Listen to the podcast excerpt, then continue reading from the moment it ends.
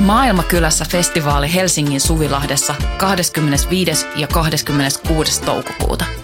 Luvassa mieletön kattaus musaa, rohkeita keskusteluja, 50 katuruokakeittiötä, järjestöjä ja toimintaa oikeudenmukaisen maailman puolesta. Vapaa pääsy ja avoin kaikille. Tuu mukaan. Rohkeus muuttaa maailmaa. Yhteistyössä Euroopan unioni, Kirkon ulkomaanapu ja Radio Helsinki.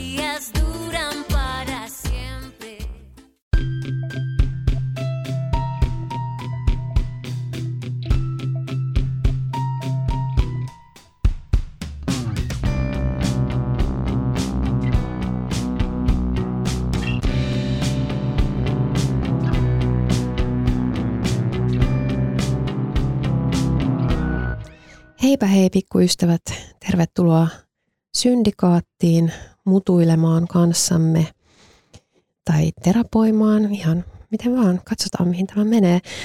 Minä olen Laura Gustafsson ja täällä Voiman studiossa minua vastapäätä istuu Emilia Männyväli.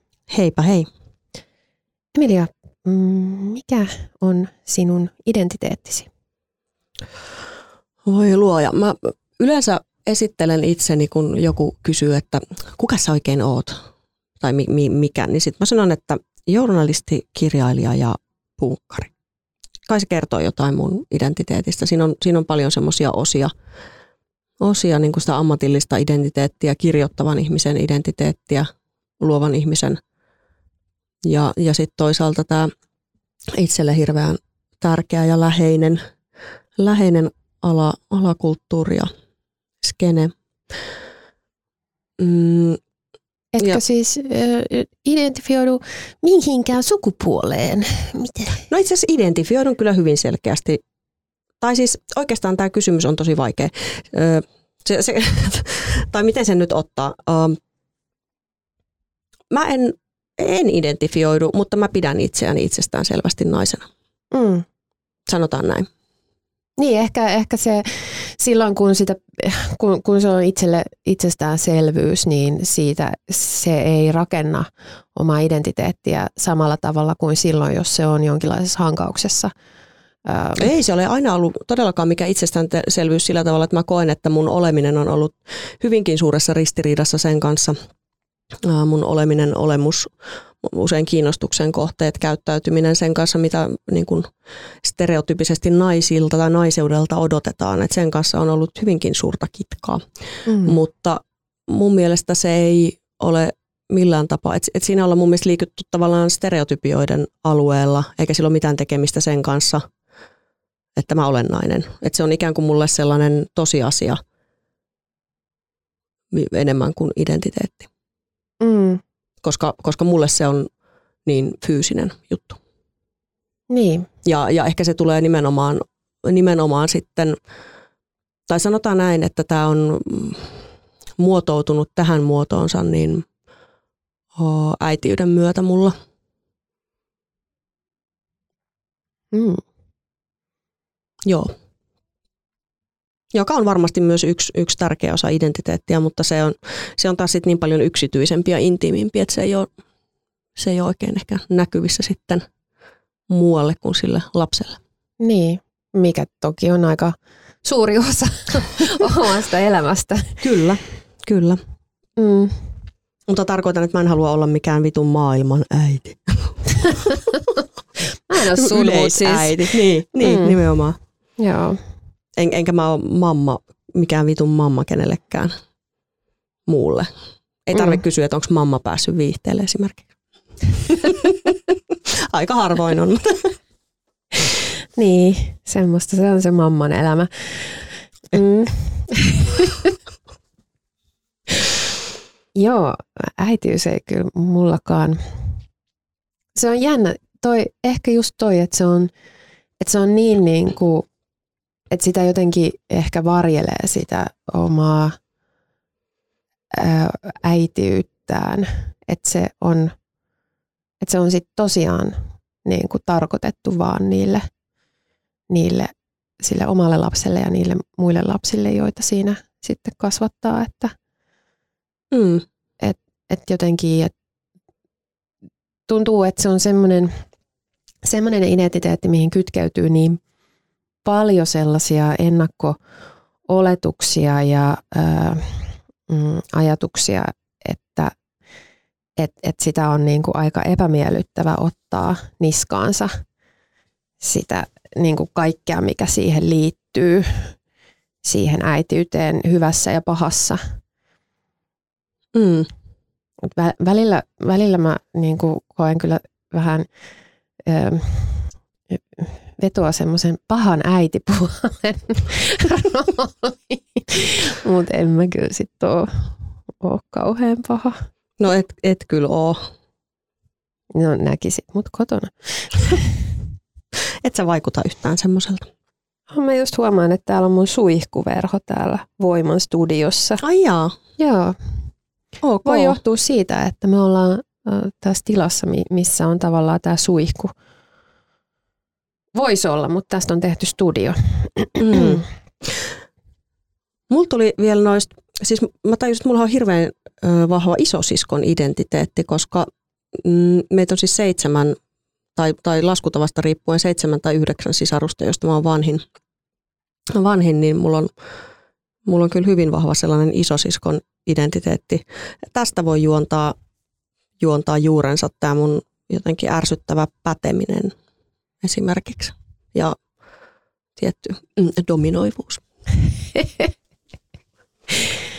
Joo, mä oon varmaan hengannut sit paljon ärsyttävästi pätevien ihmisten kanssa, kun mua ei ole käynyt häiritsemään. Sua ei ole vielä ärsy.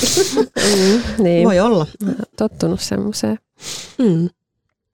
Mietin, että mikä itsellä on semmoinen, nämä on tavallaan kaikki, kaikki, kaikki semmoiset lokerot vähän ö, hankalia, että et ei niistä sitten kuitenkaan löydä itseään. Mulla on kauheasti varmaan omaa kasvuun vaikuttanut se, että et, et mä oon aina, mun per, lapsuuden perhe ei niinku ole oikein sopinut mihinkä kategoriaan, jos miettii vaikka semmoista yhteiskunnallista luokkaa. Että et, me ollaan oltu jotenkin et se on ollut vähän silleen complicated, että et missä me ollaan ja missä me mennään. Ja se on sitten myös jatkunut oikeastaan tuntuu, että koko, koko oman, oman aikuisuudenkin ajan, että et ei pysty mm, samaistumaan mihinkään, mihinkään semmoiseen luokkaan. Että ehkä niinku tietyllä tapaa sille sydämeltään samaistuu semmoiseen prole-aatteeseen ja, ja sellaiseen, mutta, mutta sitten kuitenkin siis mun elämähän on niin kuin valtavan keskiluokkaista. Mutta sitten tavallaan mun tulot on ihan mitä sattuu ja mä en ymmärrä, miten, miten niin kuin sellaisella, miten tämä järjestely on mahdollinen, tämä mun, mun elämän järjestely, että siinä on joku, musta tuntuu koko ajan, että on joku virhe tapahtunut, että mä elän tälleen. Mut että sitten, taiteilijana voi jotenkin elää. Niin. Maailmassa on virhe. Niin. niin, ja sitten just se niin kuin taiteilijuuskin asettaa itsen johonkin vähän kummalliseen välimaastoon, että, että on niin kuin, että, että se on sille taloudellisesti aika prekaaria, mutta mutta sitten se avaa ovia semmoiseen niin kuin, se avaa, avaa ovia, jotka ei aukene ihan mm. kaikille. Ja pääsyn sellaisiin niin kuin omituisiin paikkoihin ja sitä ehkä voidaan ajatella sellaisena niin kuin jonkinlaisena statuksena ja semmoisena, että uu, tuo on jotain vähän enemmän kuin kuin niin. tavalliset kuolevaiset. Ja kyllähän se, se on se sitä on, kulttuurista pääomaa, niin, ja joka se, ei välttämättä monetisoidu koskaan. Ei, mutta. ei. ja se, sehän siinä niin kuin harmittaa. Musta sitä pitää puhua ehkä. Mua on jotenkin aina vituttanut nuo käsitteet, että kaikki että on sosiaalista ja kulttuurista pääomaa. Siis on kyllä, mm. mutta kun ei se ole silti pääoma, kun ei se ole niin kuin sama kuin omistaminen tai, tai tämmöinen muu valta. Niin, että sitten kuitenkin siellä on se kaiken yllä se kapitalisti, joka, mm. joka sitten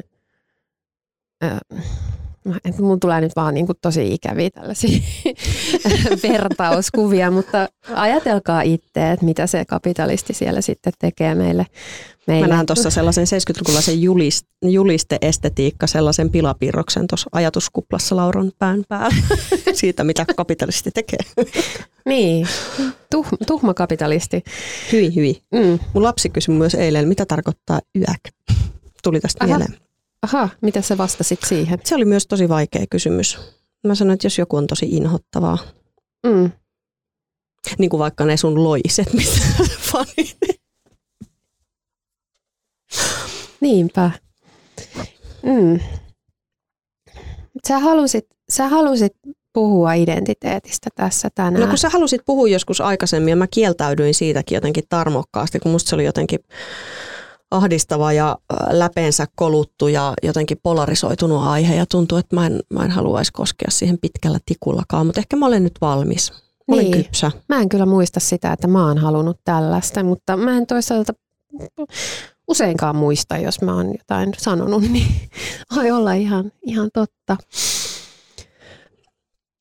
Mä, kun tää on, kun me ei olla mitään mammoja ja mm, silleen tämä ei ole mikään mamma-podcasti. Et, niin. Ja nämä on vaan niinku tällaisia anekdootteja, nämä lasten, lapsen kasvatusjutut. Mutta niitä taas tulee lisää. Mm, mä, mä oon sanonut niinku semmoisen ihan hirveän asian lapselleni, että et sä et, et aina ei voi aina ei voi olla niinku ihan oma itsensä. Et se ei ole aina sille ihan ok. Et välillä on niinku pakko vähän yrittää, et, et, et, että jotta voi tulla toisten ihmisten kanssa toimeen, niin ei voi aina olla niin sille aito ja ö, autenttinen oma itsensä. Ja, ja et välttämättä niinku, kukaan ei tule rakastamaan sua ihan omana itse. Tätä mä en nyt sanonut ihan, mutta tätä mä ajattelen, että kukaan ei välttämättä tule rakastaa sua omana itsenäsi. Ja äh, äh, tämähän on niinku hirveä asia sanoa, tai että, että eihän tällaista pitäisi sanoa, mutta se on mun mielestä ihan totta, että ei voi odottaa toisilta ihmisiltä, että ne rakastaa sua ihan, ihan just sellaisena kuin sä oot. Et, et sitä voi niinku mun mielestä odottaa omilta vanhemmiltaan. Niin, niin kuin tarkoitatko sellaista täysin ehdotonta rakkautta? Joo, joo. Mm. Et mm. Musta se, se ei vaan, se, et se on niin kuin liikaa pyydetty. Niin, mä en tiedä, varmaan suurim, suurimmalta osalta, siis ei, eihän niitä ihmisiä, joita jotenkin ehdoitta rakastaa, niin ihan kamalasti varmaan kenelläkään ole, jos tässä niin kuin rehellisiä ollaan.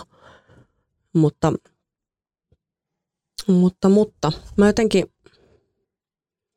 toi on ehkä tavallaan myös sitä, että, että samaan aikaan, tai just niin kuin kuvaa tosi kipeästi tuommoisen niin tasapainoilun siinä, että samaan aikaan kun pitää, pitää niin kuin antaa, antaa sille lapselle sitä ehdotonta rakkautta ja, ja niin kuin hyväksyntää hänenä itsenään, mutta että samaan aikaan jotenkin opettaa, että tässä on näitä tällaisia jotain ö, tapoja tai sääntöjä tai jotain tällaista, minkä mukaan nyt pitäisi jotenkin sit, sit niin kuin pystyy luovimaan, luovimaan ja, ja myös se, että kaikki ei välttämättä, maailma ei välttämättä aina suhtaudu niin kuin myötämielisesti aitouteen ja vilpittömyyteen, niin se on ollut mulle ainakin aika tämä on koko ajan semmoinen aika kipeä kohta, että mikä, mikä tulee varmaan paljon sit sitä kautta, että kun mun esikoinen on sellainen hyvin, mä en haluaisi puhua jotenkin liikaa, liikaa mitään henkilökohtaista, mutta tämä ei varmaan mene vielä liian, liian pitkälle, jos mä sanon, että hän on hyvin niin kuin ulospäin suuntautunut ja sosiaalinen ja peloton ja tekee tosi helposti tuttavuutta ihmisten, ihmisten kanssa ihan siis tuntemattomien alkaa höpöttelemään ja, ja sillä tavalla. Ja tavallaan mä haluaisin vaalia ja rohkaista sellaiseen vilpittömyyteen ja niin kuin kohtaamiseen ja toisaalta hirvittää, että, että, että sieltä tulee kynsille vielä pahasti. Mm. Niin se on karua joutuu sanoa sitä, että, että älä, älä ole tollanen. Mutta sitten mä oon ajatellut, että se ei ole ehkä kuitenkaan mun tehtävä. Että mm. et, et se, et sieltä tulee kyllä, mutta sitten sit voi jotenkin miettiä, että no niin, mitenkäs me toimimme kun näitä tilanteita niin. tulee. Että mä en halua jotenkin ennalta lannistaa. No ehkä, ehkä se on se, mitä mä oon ajatellut. Joo. Ehkä toi on nyt toi, mihin mä sitten sorruin. Mutta sulla on se kaunis ajatus selvästi taustalla, että sä haluat suojella häntä näiltä pettymyksiltä ja törmäyksiltä.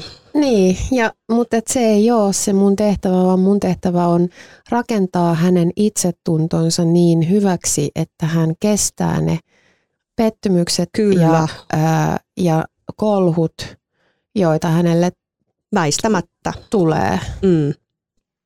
Ja sehän on se hirveä puoli tässä vanhemmuusasiassa, että, että kun ei voi suojella kaikelta. Niin. Ja loppuviimein ei paljon miltään, kun ne kasvaa. Ja, ja sitä tehen. Niin. Ainut ehkä just minkä voi tehdä on se, on se jotenkin sen semmoisen terveen niin itsetunnon ja arvostuksen ja jonkun, jonkun sellaisen pohjan luominen. Niin, mutta et missä menee raja sitten siinä, että jotenkin – että et toihan on, on, oli nyt tietynlaista tämmöistä niinku, ö, jonkinlaista curling-vanhemmuutta, mutta semmoista, missä niinku tökitää sitä niin. lasta sillä kepillä, sillä luudalla. et,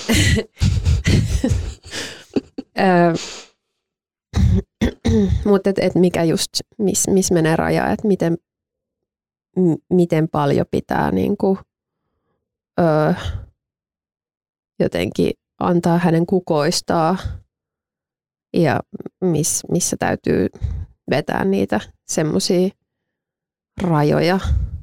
Niin. Tai vai pitääkö niitä sitten vetää? Niin kyllä nyt jo, jollain tavalla tietysti pitää, pitää, mutta ei ole kyllä mitään patenttivastausta tähän. Että... Niin, kaikki menee pieleen kuitenkin. Niin musta sä sanoit ihanasti joskus, joskus, kun me puhuttiin jostain lapsiasiasta, että totta kai sä pilaat lapsesi elämän, sähän olet sen äiti. Ja musta se oli niin, kuin niin jotenkin ihanan vapauttavasti sanottu. Se jo tarkoitti siis mulle sitä, että, että vanhemmuudessa tavallaan voi vaan epäonnistua ja näin sen kuuluukin olla. Kukaan ei voi hoitaa kaikkea jotenkin täydellisesti, eikä edes lähelle. Mm. Niin, ja se... vaikka, vaikka kuinka yrittäisi, niin aina menee jonkun tosi, tosi hassusti. Ja mulle opetettiin jossain terapiassa tai jossain, jossain tämmöisessä kirjallisuudessa, että, että, pitää, et, ei, ei, että se olisi hirveä tilanne lapselle, jos sen äiti olisi täydellinen. Mm. Että mitä siitäkin sitten tulisi. Niin. Kiva, kiva tota, ihmisen sit niinku mitta, että minkälainen susta tai samaistumisen kohde. niin, niin. Täydellinen. Niin, niin. Et, mm. et kai siinä täytyy olla sellainen, niin kuin, että se on semmoinen dialektinen se suhde mm. sen lapsen ja vanhemman välillä. Mm. Että se lapsi on se antiteesi. Aika usein. Mitä siitä sitten syntyy, en tiedä, en tiedä. Ehkä mm-hmm. lukuisten terapiavuosien jälkeen siitä voi tulla jonkinlainen synteesi ja voidaan olla sitten hyvissä väleissä. Mm. Mä oon aina ollut jotenkin tosi kateellinen tai ihmetellyt niin kuin, tämmöisiä suhteita, joissa joissa äiti ja tytär on valtavan läheisiä ja okay. tekevät itse, ke, keskenään niin kuin kahdest, kahdestaan tekevät tosi paljon juttuja. Mm. Niin kuin sille a, aikuistuttuaan tämä lapsi. No niin, aivan, aivan. ja musta olisi kivaa, musta olisi niin kuin kauhean kivaa olla se sitten, se tyyppi ihan kummin päin vaan. Mutta sitten nämä on tämmöisiä asioita, mitkä – mitkä on vähän sellaisia, että, että, että joskus ajattelee, että mutta jos mä tekisin toisen lapsen, niin se, sille mä olisin sitten tosi hyvä äiti, että sitten mä varmaan osaisin. Mutta sitten tajuaa sen, että itse asiassa ei, että mä toimisin just tuolla samalla tavalla, että mä oon tällainen ihminen, joka toimii tolleen. Että mä en olisi, tai joku semmoinen mm. fantasia, että mä olisin varmaan tosi hyvä opettaja. Että mun täytyisi mennä varmaan ala-asteelle opettamaan, että mä olisin tosi hyvä. Vitut oisit. Siis niin harva pystyy semmoiseen, että et, et, ja, et se, ja ei sitä varmaan voi tietää ennalta mm. tollasia että niinku kuvitelma, että mä oon niin hyvä noiden kanssa. Mä oon niin, mm. täl, tällaiset niinku, ihmisten harha, harhaluulothan rakentaa paljon identiteettiä myös. Kyllä, kyllä. Ja niistä varmaan verisimmin sitten myös ö, taistellaan. Mm. Ja, ja ehkä se, niin en mä tiedä.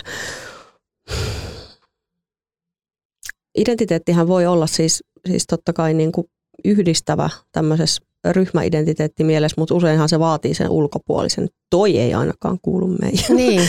mutta sitten kyllä mä näkisin, että kai siellä nyt jotain sellaista, jotain sellaista jaettuakin, e-, eihän se ryhmä aina välttämättä ole, ole huono, jos se keskittyy jotenkin siihen jaettuun, eikä, eikä siihen, mitä me ei ainakaan olla. tai niin. jotenkin. Mutta, mutta en mä tiedä, toi on vähän semmoinen paradoksi.